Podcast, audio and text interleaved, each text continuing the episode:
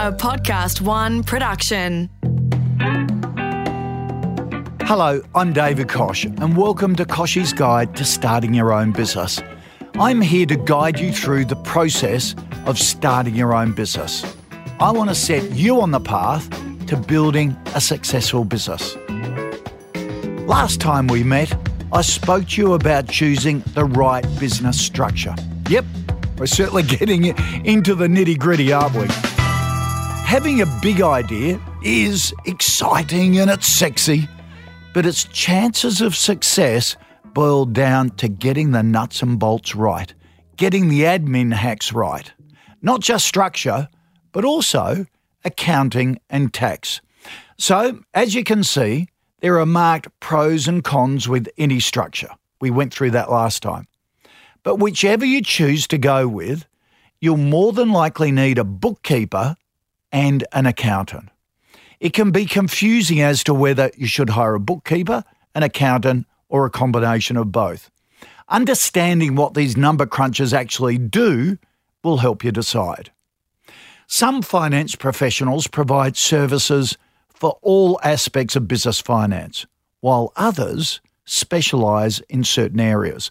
These specialisations might include choosing accounting software and setting up your accounting system, entering data, preparing the BAS, developing performance indicators, producing management reports, or finalising company tax returns.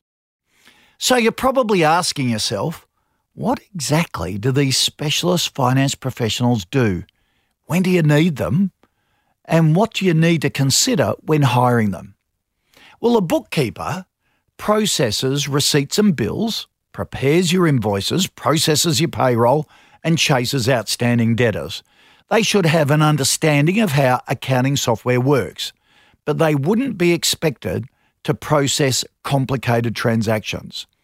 Alternatively, online solutions like receipt scanning, apps like Receipt Bank, Invobox, and Shoeboxed, or debt tracking apps like Debtor Daddy, Exo Cashflow, and Bilbus can replace much of the mundane duties of a bookkeeper.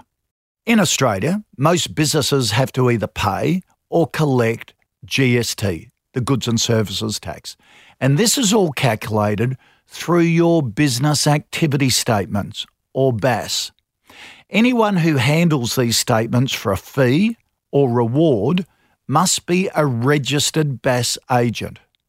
In addition to bookkeeper tasks, the duties of a BAS agent include setting up the accounting system, coding all the transactions, dealing with complicated GST issues, and preparing payment summaries.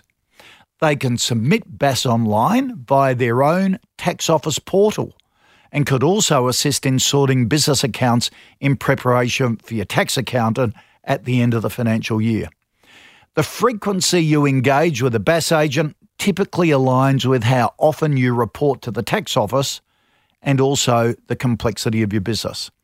A registered BAS agent meets stringent educational and experience criteria all prescribed by the Tax Practitioners Board. So it's important to be aware if someone charges for BAS related duties that they need to be a registered BAS agent, and you should check that out. An accounting software implementation specialist can assist with selecting the right accounting software for your business, setting up that system, and training in how to use the software and ongoing support. Now, it seems every man and his dog is an accounting software expert at the moment, so it's worth knowing the major accounting software providers have their own partner programs and a list of accredited partners on their websites. There are Xero certified advisors and MYOB certified consultants. These are the two biggest cloud based accounting software packages. So we have plenty of information about how to find one of these on our Flying Solo website, flyingsolo.com.au. A tax accountant assists you, the business owner, in setting up your structure, your tax planning, preparing financial statements, and meeting all your compliance obligations. Typically, you speak with a tax accountant as you start your business, and the old school method is to touch base with them as issues arise or at the end of the financial year. As with the BAS agent, a tax agent has to be registered with the Tax Practitioners Board.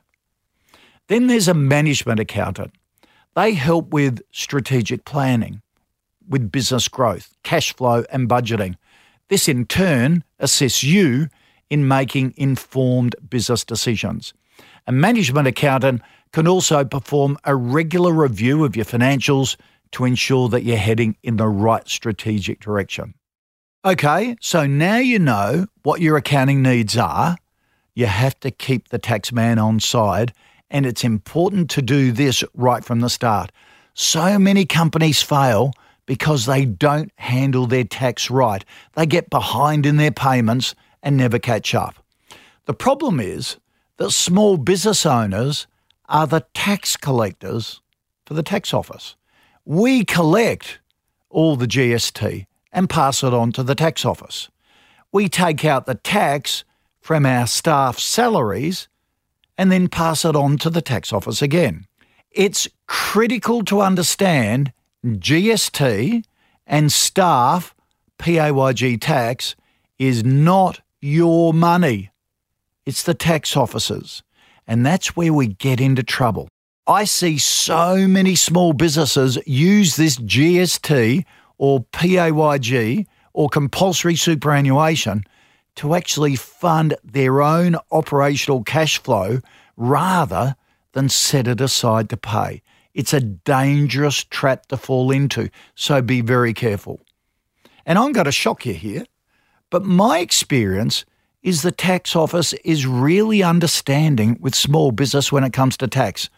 They will always try to help and work with you to get out of any strife by setting up payment plans to help fit in with your own cash flow. But, and this is a very, very big but, if you deliberately ignore them or mislead them, they will, quite rightly, come down on you very hard.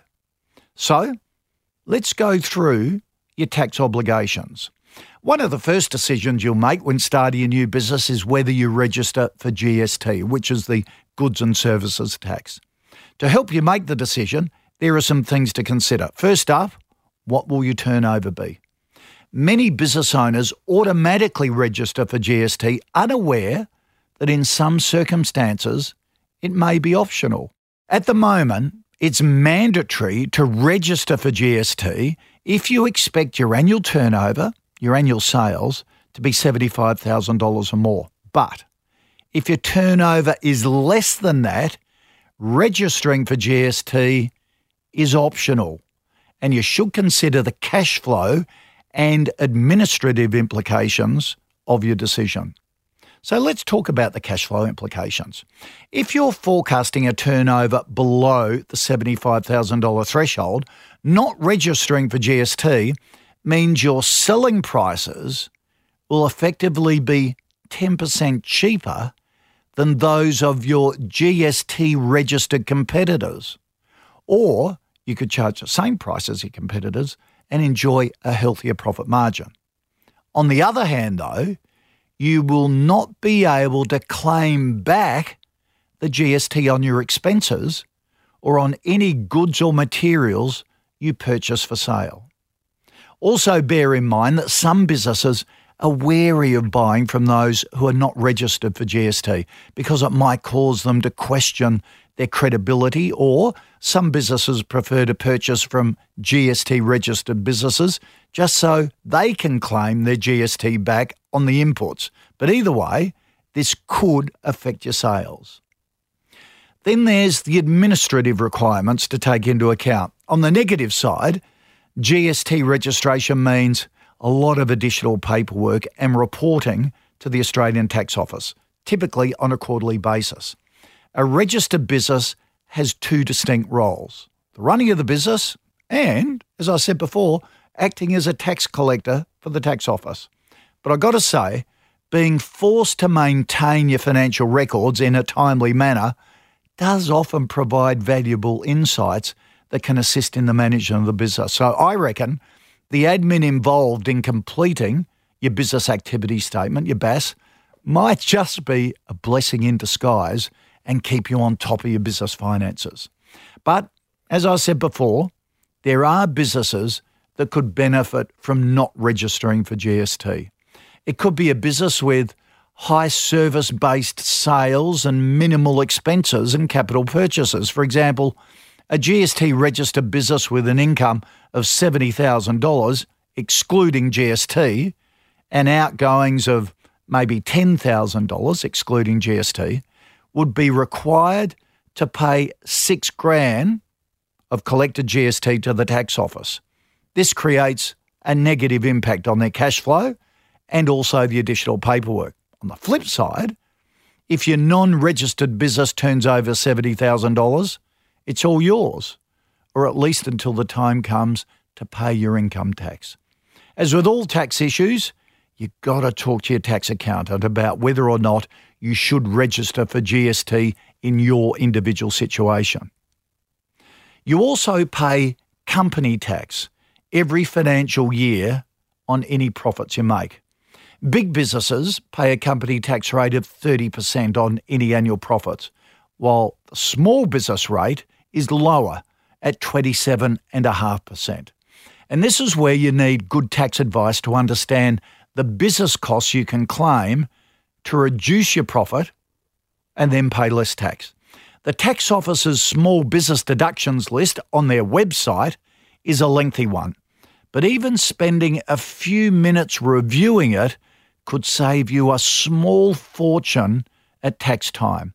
Some of the less obvious nuggets on their list worth considering range from being able to claim advertising costs and bank fees through to insurance premiums and even memberships to business associations.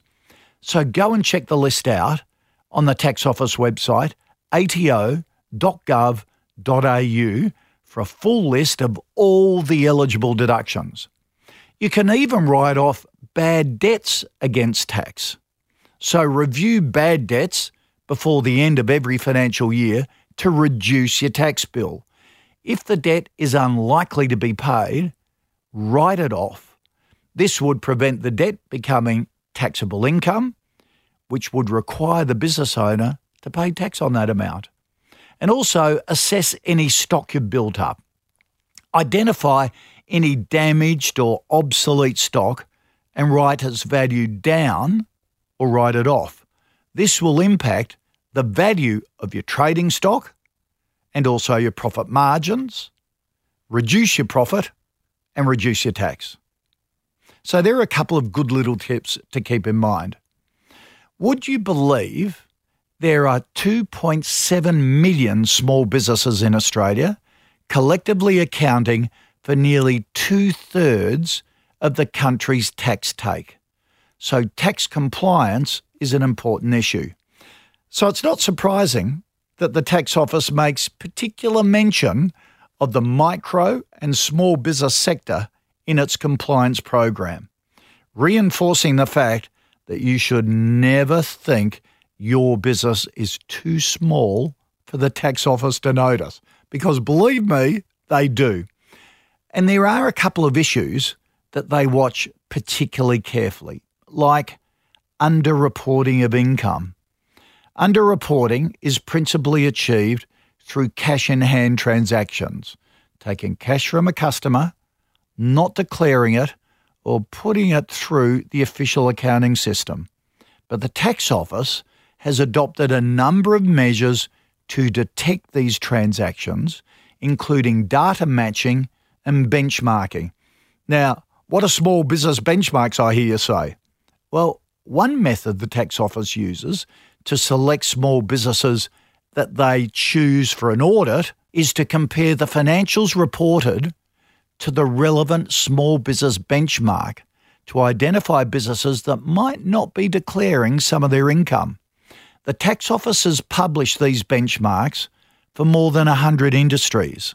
If yours is one of them, now might be a good time to go and take a look. Go again to the tax office website, ato.gov.au, to make sure you meet those benchmarks.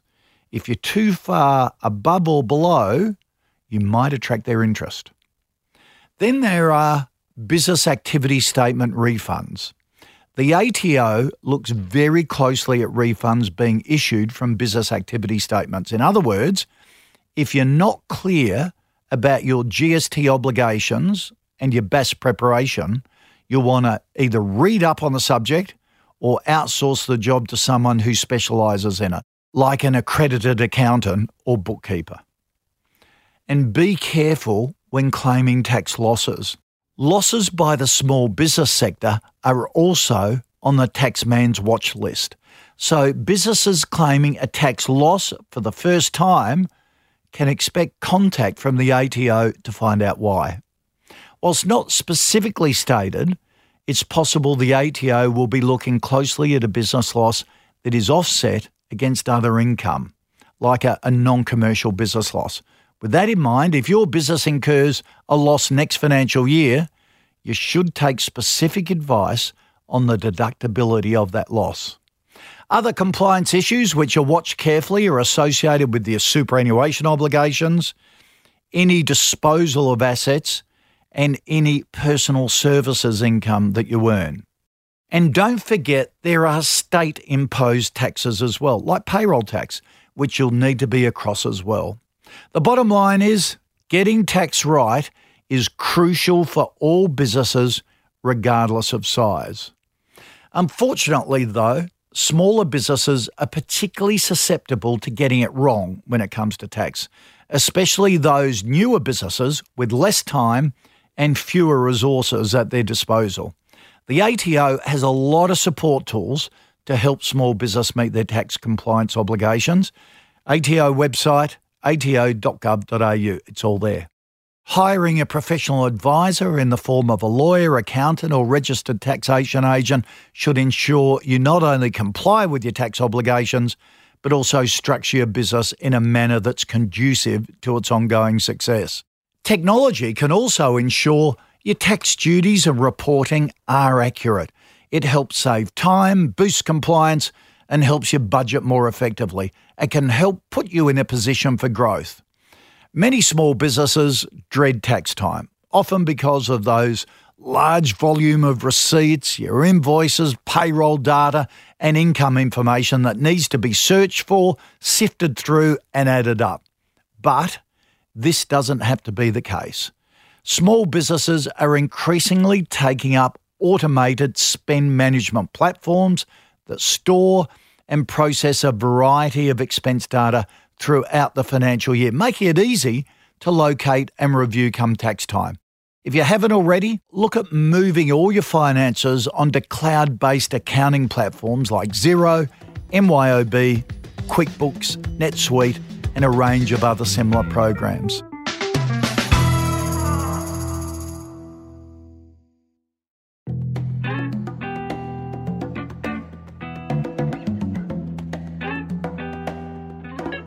Now, I reckon there's actually nothing more satisfying in business than getting a tax return prepared ahead of time. So here's a nine step plan to a stress free tax return. It's a short list of what to bring to your accountant so they can prepare your tax return quickly, efficiently, and with the maximum return. Number one, start with last year. Good starting point is last year's tax return, particularly if you've got a new accountant. It should have all your personal details, tax file number, income streams, tax offsets, deductions, and other relevant information on items that you've previously claimed. And do your research. It's always worth understanding your tax obligations rather than leaving it all for your accountant. Have a look at the tax office website again to get an overview of the tax process. Most importantly, get organised. If you haven't already started, from today, right now, start a filing system for your receipts and records of expenses. Better still, use an app like Receipt Bank to scan and file them digitally. So all you have to do is send the file or a link to your accountant. Even better than that, if you want to, create a spreadsheet of your expenses to send to your accountant and score maximum brownie points with them. Um, look at cloud accounting. These days, all business owners have the option of using a cloud accounting program, and it's worth looking into using one of these tools to make your tax life more manageable. Throughout the year, you can regularly plug in your finances, so all you have to do at tax time is pull up the relevant reports. Now, I made this point earlier because it's really important. Before you go ahead and give your financial details to a new accountant, it's a good idea to search the Tax Practitioners Board to make sure they're registered. And prepare details of your income well ahead. Depending on the size and type of your business, you'll need to prepare details of things like revenue from sales, bank interest earned, rental income, and the like. Then prepare details of your expenses. If you're a small business, you've been able to purchase up to $20,000 of assets before taxes payable. Although this isn't an excuse to go crazy, it's a good time to think about what will benefit your business. For example, a new vehicle, updated computers, or spruce up your decor. Plus, of course, all the other business related costs like motor vehicle expenses based on business, travel and accommodation, rent and lease payments, legal fees. You get the picture. Get together all the usual tax documents you have to prepare every year. Things like lease, hire purchase, or other loan agreements with your business, along with your business activity statements and instalment activity statements. And finally, don't forget all those incentives and deductions. With all of the information, you and your accountant can figure out if you're entitled to any tax incentives and deductions. For example, if you work from home, you may be eligible to claim back some of your rent or mortgage and electricity. Check with the ATO website to see your entitlements. So, hopefully, I have you thinking about tax from the very start of your business journey. You have to get it right from the start, so think about it now. Because there are some pretty common tax traps that small business owners seem to fall into, like not asking for help. I reckon the biggest mistake a small business owner can make at tax time is not asking for help. While it may be tempting to go it alone, it can be a recipe for disaster when you're unclear or unsure of your obligations. You know, there are more than 25,000 qualified accountants and bookkeepers experienced across a variety of industries just ready to help you. So there's plenty of help available. Take advantage of it. Also, another mistake is not understanding your regulations, and that can be costly. One of the most common traps I see small business fall into at tax time is failing to understand the relevant regulations and recent law changes. It's changing all the time. It often catches businesses off guard and can lead to serious errors and potential fines come tax time. Tax is complex, and Google, unfortunately, is not a registered tax advisor. So get informed about the regulations relevant to your business. Poor documentation habits can also be a real issue. Not keeping business receipts or the poor organisation of them throughout the year creates a nightmare at tax time. There's one quick fix keep on top of your receipts all year round. And as I've said before, there are several online tools and apps available to help you keep your receipts in order. And finally, try and maintain a business diary. One critical mistake small businesses often make when starting out is not keeping a business diary. This can be painful come tax time, as businesses without diaries can struggle to discern between personal and business spending. For instance, if you've taken a client out for coffee, say, and didn't keep a record, it can be difficult to differentiate that receipt from a personal purchase made on the same day at a later date. Without this information, you cannot lodge the receipt as a business expense. So a diary really helps. If you follow these steps, you'll be ahead of the game long before your tax return is due. Your accountant will be able to process your return quickly, getting any rebate or refunds back to you sooner. I just love tax time. Hopefully, you will too. If you want to learn more, head to the Kochie's Business Builders website. There are plenty of articles and videos to help you build a successful business and claim the right amount of tax. That's kochiesbusinessbuilders.com.au. Good luck, and when you're ready to take the next step in building a successful small business, I'll be here waiting. Kochie's Guide to Starting Your Own Business was presented by David Koch and created in collaboration with Podcast One Australia. Producer Melanie Ruiz. Executive producer Jennifer Goggin. Sound production by Darcy Thompson. For more episodes, listen for free at podcastoneaustralia.com.au. Download the free Podcast One Australia app or search Kochie's Guide to Starting Your Own Business podcast.